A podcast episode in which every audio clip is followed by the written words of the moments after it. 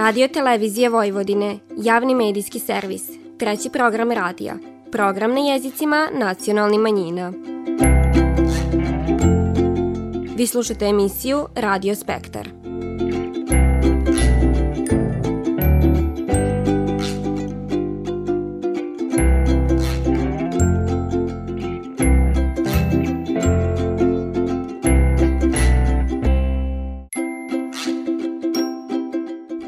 Pozdrav, poštovani slušalci, vi pratite program na bunjevačkom jeziku.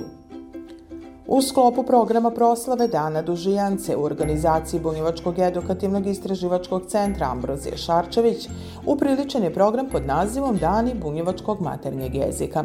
Bila je to prilika da se čuje što god više o istoriji bunjevačkog jezika, ali i da pridavači istog testiraju svoje znanje te se na vrime priprave za nov ciklus obrazovanja od jeseni. Posmatrajući rezultate lanjskog popisa stanovništva jasno je da je demografija neumoljiva.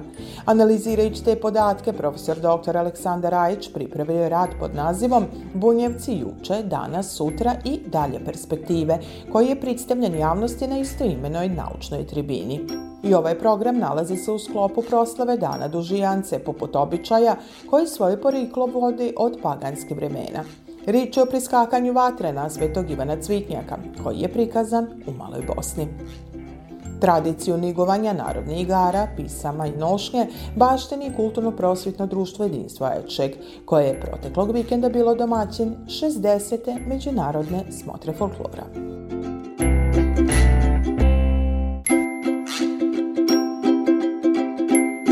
Vi slušate program na bunjevačkom jeziku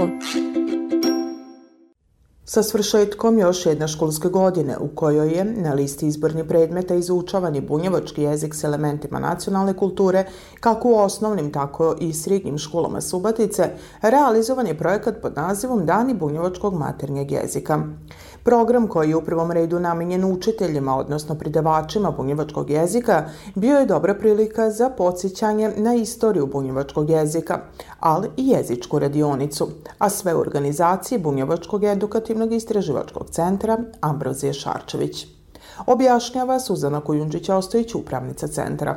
Mislim da je to za pridavače jako važno da shvate da ono što oni danas pridaju, da je neko vikovima čuvo, pisao na tom jeziku, da su mnoge knjige postojale i postoje i da bi prosto osetili i kontinuitet i odgovornost za ono što oni rade. Nakon tog ćemo porazgovarati o stanju u školama, brojnosti, broju đaka ove godine i kako je to bilo lanjske i da vidimo koje su, uh, koji su planovi za narednu godinu i nakon tog ćemo uraditi jedan test jezički odnosno sa srpskog jezika privešće se na bunjevački riči, za koje otprilike po onom što, što sam uspjela da čujem, vidim na nastavi u divanu i tako dalje, koje čini mi se predstavljaju problem kad se privode na bunjevački. Da, tak, da bi taki riči bilo što manje i ovaki jezički radionica će biti više, prosto zato što je, zato što je to potrebno. Okupljeni pridavači su tom prilikom održali aktivu učitelja, kako divani predsjednica odbora za obrazovanje u Bunjevačkom nacionalnom savitu, Jadranka Tikvicki, anketiranje đaka za upis na izborni predmet biće ponovljeno u septembru, zbog ranije svršene školske godine.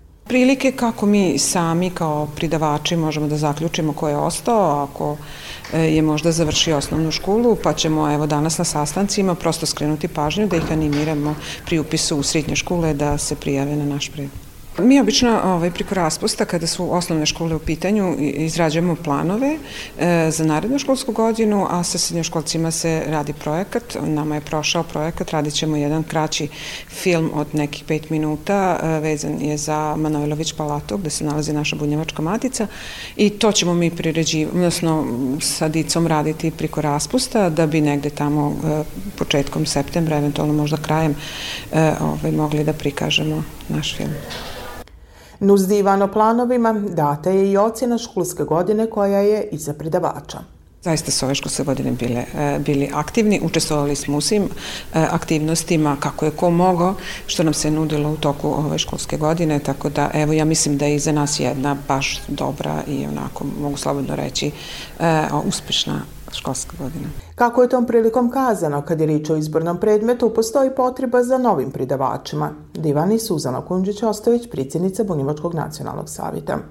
Već sad mogu kazati da će biti promjena i po pitanju pridavača bunjevačkog i takođe da pozovem evo, sve mlade učitelje koji su zainteresovani, dakle rade u nekoj školi, a žele da pridaju i bunjevački, to je moguće, dakle 100% norme ako neko ima, može još 30% raditi. Dakle, bit će nam potrebni mladi pridavači i naravno oni koji znadu bunjevački jezik. Najbolje je da su to profesori, odnosno nastavnici ili učitelji koji su završili društveni smer ili da su učitelji, Ukoliko taki ne bude bilo, onda ćemo razgovarati sa onima koji su završili nek, neki drugi smer poput tog prirodnog, ali oni su se takođe spremali da budu budući pridavači, dakle oni su imali metodiku, imali su psihologiju, dičiju, Tako da i oni mogu doći u obzir i eto želja nam je da u novoj školskoj godini krenemo sa novom energijom i da imamo što više đaka. Pridavačima je poklonjena gramatika bunjevačkog jezika, a kako je tom prilikom kazano, rukopis za pravopis bunjevačkog jezika treba biti završen do kraja godine, te u narednoj možemo očekivati njegovo štampano izdanje. Vi slušate program na bunjevačkom jeziku. Naučna tribina pod nazivom Bunjevci juče, danas, sutra i dalje perspektive, koja je 19. juna održana u Bunjevačkoj matici, meće u fokus rezultate lanjskog popisa stanovništva.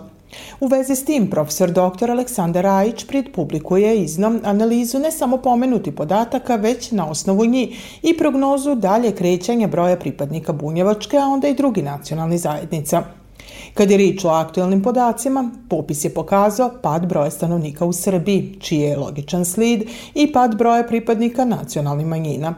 Konkretno, u Bunjevačkoj zajednici rezultati je pad od priko 30% u odnosu na popis iz 2011. godine, što je, kako je već kazano, jedna opšta pojava koja u najvećoj miri pogađa brojčano male zajednice, objašnjava profesor dr. Aleksandar Rajić. Kad govorimo o bunjevcima, onda treba da imamo vidu taj širi kontekst u kome se javlja taj problem, jer depopulacija.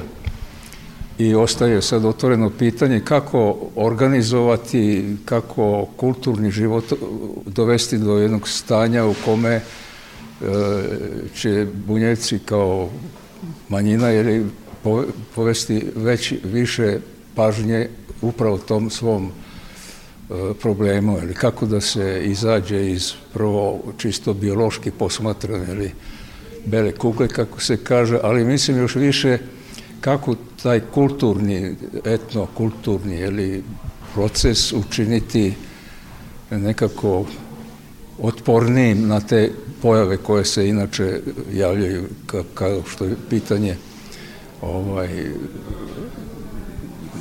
ovih procesa koji dotiču E, Evropu, ili čitavu Evropu, pa oni problemi koji se javljaju oko ovih ratnih procesa, sve to utiče u stvari na otpornost e, malih naroda da se e, razvijaju umesto da se zavuku, tako reći, u jedan, jedan svoj kutak u kome samo pokušavaju da prežive, da savladaju upravo te velike probleme koje i veliki narodi teško uspevaju. Jeli. Jedna od stvari koja u sebi možda krije razlog manjeg broja izjašnjenih pripadnika nacionalnih manjina je i odustajanje od nacionalnog izjašnjavanja. Tako rezultati popisa, tačnije rubrike neizjašnjeni i nepoznati, mogu biti i dio odgovora na problematiku pada broja pripadnika nacionalnih manjina. Ovo nije ništa neočekivano. Jedino što se sad na neki način to mnogo oštrije pojavljuje i postavlja pitanja, e, probleme koji moraju da ne mogu više da se odgađaju. To je recimo svakako pitanje obrazovanja školskog sistema, s obzirom da i taj, ta takozvana bela kuga se javlja zbog toga što jednostavno se mladi ljudi tokom školovanja jeli, povezuju sa drugim etnicitetima i to je jedan od razloga što ovako, ovako se taj problem javlja. Jeli. Tako da je ovo pitanje da li kako se rešiti, kako rešiti, kako stvoriti tako da kažem, taj društveni ekosistem u kome se mladi ljudi povezuju ili stvaraju porodici, tako da. Ja mislim da je to jedan od ključnih aspekata ovog problema, ali s druge strane to je i otvoreno pitanje samo za bunjevce, nego to je jedan širi proces, o, svetski proces koji se javlja, koji recimo čak i u Kanadi koja je poznata u naprednom sistemu negovanja tih odnosa takozvanih pri, primarnih naroda koji su jedno, jedno vreme bili veoma negativno ovaj, tretirani, a sad se nekako sve to obnavlja. Znači, postoji mogućnost da se okrene taj proces od uh, opadanja i a, uh, siromašenja u tom kulturnom i društvenom životu, da znači postoji rešenje, ali sad to je sad jedno specijalno pitanje, ili kako izaći dalje. Prema mišljenju našeg sagovornika, formiranje društvenih oblika komunikacije bio bi put ka održavanju, a onda i eventualnom povećanju broja pripadnika u konkretnom slučaju bunjevačke nacionalne zajednice. Recimo, to sam zapazio da naši ljudi ovde, bunjevci, ne održavaju dovoljno intenzivne odnose sa bunjevcima u Mađarskoj. To, je, to su komšije. Kako sad po, o, obezbediti da se ti odnosi e, renoviraju, da tako kažem, da se kulture koje su malo različito u različitim pravcima išli obzirom na državne politike ili jedno vreme. Tako recimo to je jedno pitanje kako obezbediti da se taj e, međugranični kulturni odnosi da se oni nekako razvijaju dalje. Kako to postići? Ali postoje i na strani bunjevaca u Mađarsku, ali postoje lepi rezultati, a i ovde kod nas posljednjih godina je li taj jezički, jezička kultura je unapređena, tako da bi tu, tu verovatno mogli da nađemo rešenje, kao, kao što to Mađari recimo, oni godišnje imaju te velike, ne znam kako bi to nazvao, kulturne događaje koji imaju i kulturni, kulturnu ulogu, ali imaju čisto ovaj e, ovu, ovu funkciju da se mladi ljudi povezuju i tako dalje. Pad broja bunjevaca po posljednjem popisu ne treba obeshrabriti pripadnike zajednice. Upravo suprotno, ono treba biti dodatni motiv za veće angažovanje na svim poljima. A upravo i rade doktora Rajića iđe u tom smeru kako bi nova strategija razvoja obrazovanja, kulture informisanja i upotrebe službenog jezika dala što bolje rezultate. Vi slušate program na bunjevačkom jeziku. Pred senkinom kućom na nevodenica Pred senkinom kućom na nevodenica Senka mi je suđenica. Senka mi je suđenica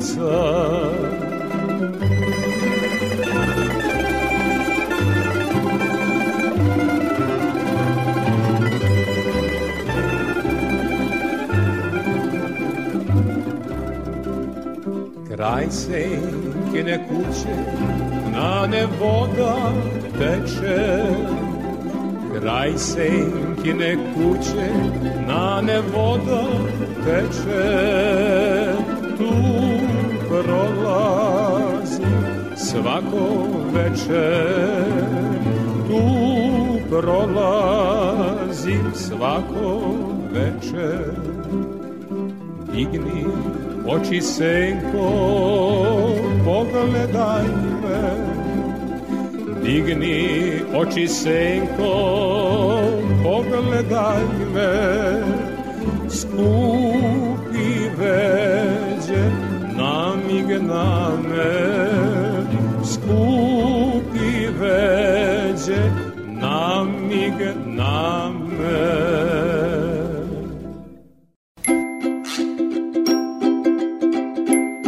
Vi slušate program na bunjevačkom jeziku. Oživljavanje stari običaja, njevo nigovanje i prinošenje na generacije koje stasavaje važan je faktor za čuvanje nacionalnog identiteta jedne zajednice. Med običajima koji se mogu svrstati u tu grupu je i priskakanje vatre na svetog Ivana Cvitnjaka, kojeg više od 10 godina niguje Udruženje građana Bunjevačka vila iz Male Bosne. Divani Nela Ivić, predsjednica udruženja.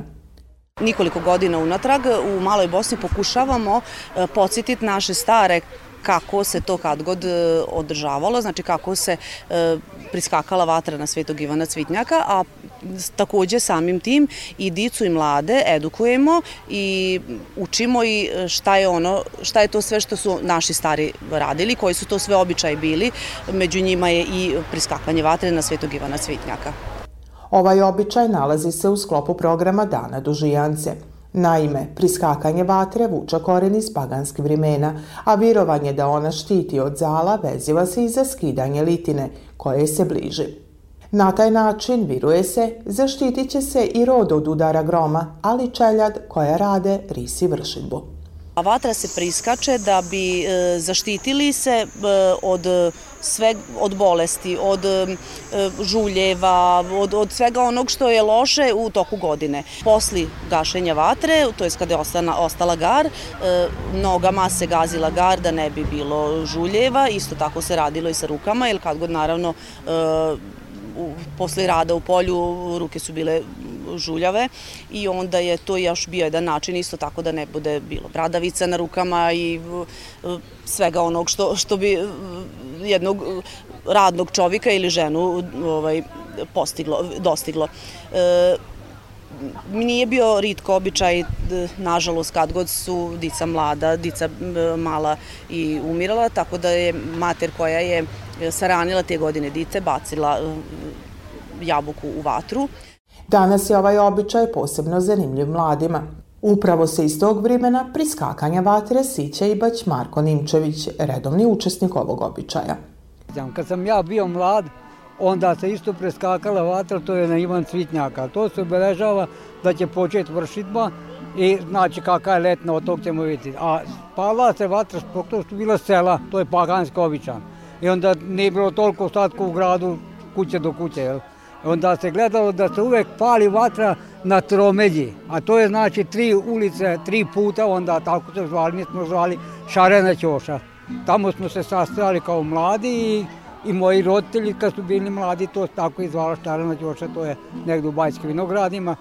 I onda se pala vatra na sredini i onda ako su momci bili dalje, onda su dolazili da vide ovde kakve su ovde devojke, a dok upoznaje Ako je bilo nešto bilo, ako nije bilo, bilo je kolo obavezno ili kolo Vranjanka, sve zajcikove kako je zvao, znači tu se družno omladina i mladi. I kasnije to, kasnije to sve polako nestajalo iz ovih običaja, ali eto sad se opet nešto malo vraćamo na one običaje kakvi su nekad bili. O priskakanju vatre uči se i u školama na predmetu bunjevački jezik s elementima nacionalne kulture, a godinama unatrag i učenici uzimaju učešće u obilužavanju običaja. Potvrđiva to i Ivana Tekvicki.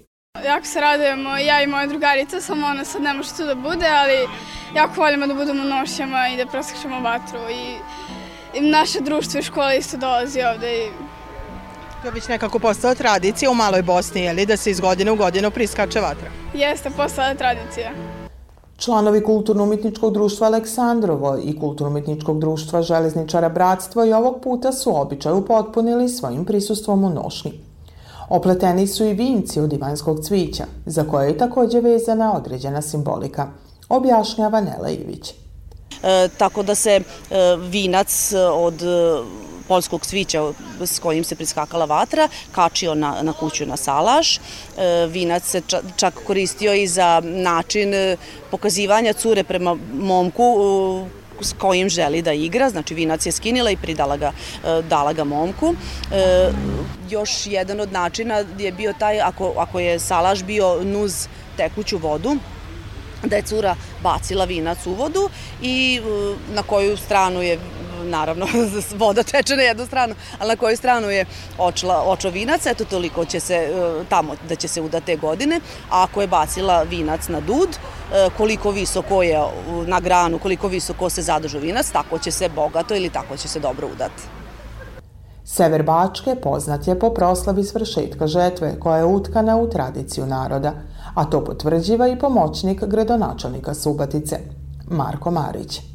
Naš grad je prepoznatljiv po tome, po, pre, po izuzetnoj tolerantnosti, izuzetno vodimo brigu o svim nacionalnim manjinama, o njihovim tradicijama, specifičnostima i mi se sa tim ponosimo. I naš grad je prepoznatljiv po tome. Ovo je manifestacija koju grad podržava već duži niz godina i upravo nastojimo kroz ovakve manifestacije da ih ohrabrimo, da i druge nacionalne manjine iskažu svoju različitost na teritoriji grada i mi zapravo smatramo da je ta različitost upravo jedan duh bogaćenja svih ostalih naroda koji žive ovde. To je duh tolerantnosti, to je duh ljubavi i duh ljudi, dobrih ljudi koji žive u ovom gradu. Danas običaji žive zafaljujući udruženjima, a kako je to kad god izgledalo dočarali su članovi Kulturno-umetničkog društva Aleksandrovo, koji su običaj održali na salašu Grge Pećerića na Bikovu. Vi slušate program na bunjevačkom jeziku. Nigovanje igara i pisama naroda s ovih prostora sastavni je dio kulture življenja multietničke naselja poput Bajmaka. A kad se tom pridoda i kontinuitet u održavanju smotre folklora i to međunarodnog karaktera, onda se Bajmak može pofaliti visokim nivom tolerancije. Naime, prošlog vikenda u organizaciji Kulturno-prosvetnog društva Jedinstvo Ekšeg održana je 60. smotra folklora – s priko 400 učesnika, dok je publika imala prilike vidjeti 15 kulturno-umjetničkih društava. Ističe Ivica Pešut, predsjednik Kulturno-prosvetnog društva. Nažalost, e, gosti iz Rumunije su bili zaustavljeni, imali su problema sa papirima na granici i oni neće doći, ali mi računamo kao da su ovde. Pa ti smo otrej da e, negujemo e, domaće, ove, domaći folklor i da u ovu decu da naučimo nekoj tradiciji koja da, da ne ode u zaborav naša tradicija i naša kultura. 1957. godine osnovano je jedinstvo iz Bajmaka, a tim danima, a onda i prvoj smotri svidočio je i Srboljub Nakić, jedan od osnivača društva.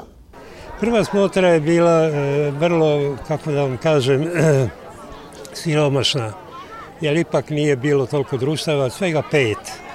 Znači sa pet društava smo počeli i na kraju eto dospeli smo i do 15 i do 20 društava je bilo. Neki od upravnog odbora člana nešto je video, dali neku smotru i došli smo do ideje da, da i mi osnujemo to. I onda je došla ideja 63. da to učinimo. Kažem, svega pet društava je bilo.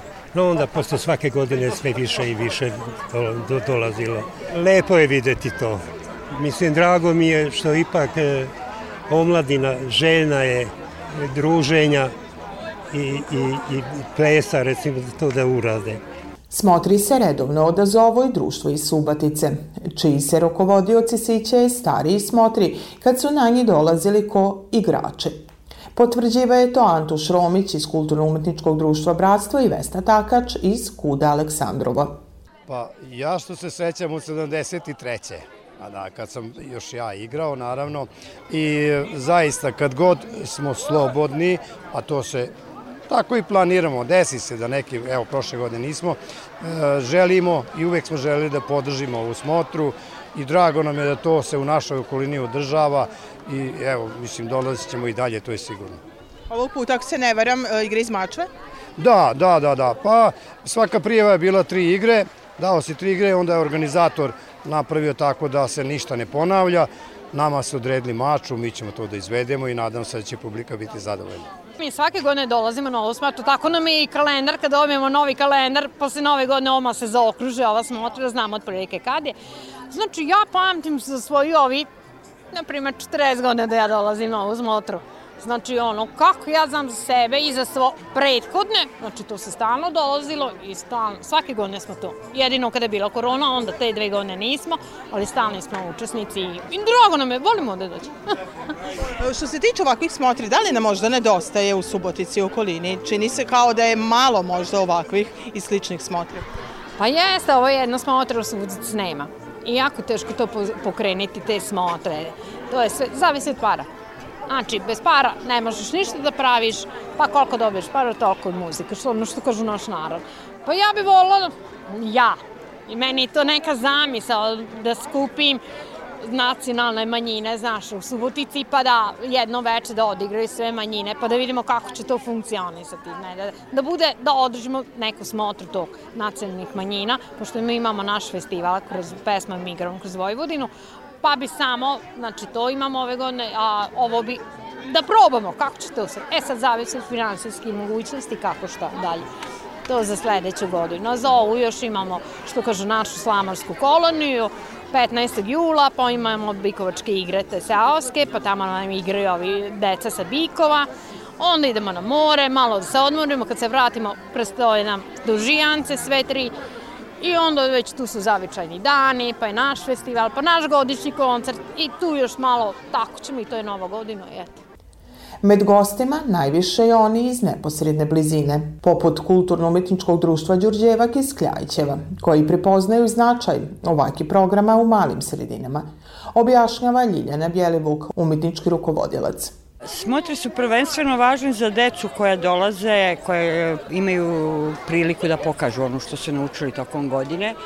Zatim to su čuvanje tradicije, a što se tiče same sredine, ovaj, važno je zato što upoznajemo sredinu sa različitim kulturama, sa različitim, uh, različitim krajevima naše zemlje ili okoline, inostranstva, već pošto je ovo sad regionalni festival, Ovaj, a pored toga je važno jako da se deca upoznaju, da šire prijateljstvo, drugarstvo. U našem društvu mi smo specifični po tome što gajimo tradiciju Srba sa Korduna, pošto je Krajićevo mesto gde su 90% e, kolonizovani krajišnici. Ovaj, I gajimo sav, sav srpski folklor. Šarolikost nošnji, igara i pisama upotpunila je ovu 60. po redu smotru folklora u Bajmaku, ko potvrde posvećenosti u negovanju tradicije, a s nadom da će kontinuitet održavanja osigurati i njezinu budućnost.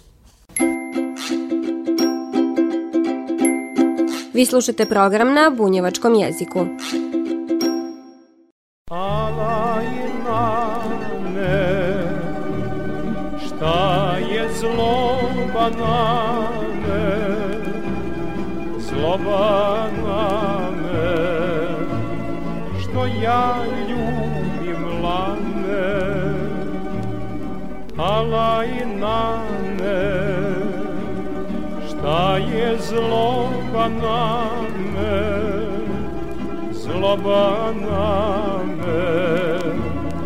Što ja ljubim lane. Poštovani slušalci, slušajte nas svakog petka od 14 sati i 15 minuta na radio talasima 100 MHz trećeg programa radija Radio Televizije Vojvodine. Ovo izdanje je za vas pripravila i kroz emisiju vas vodila Nataša Stantić. Do slušanja kroz nedelju dana, svako dobro i s Bogom. Ti ćeš tiho opet biti moja, makar da te ne da na tvoja, ti ćeš tiho opet biti moja, makar da te ne da na tvoja.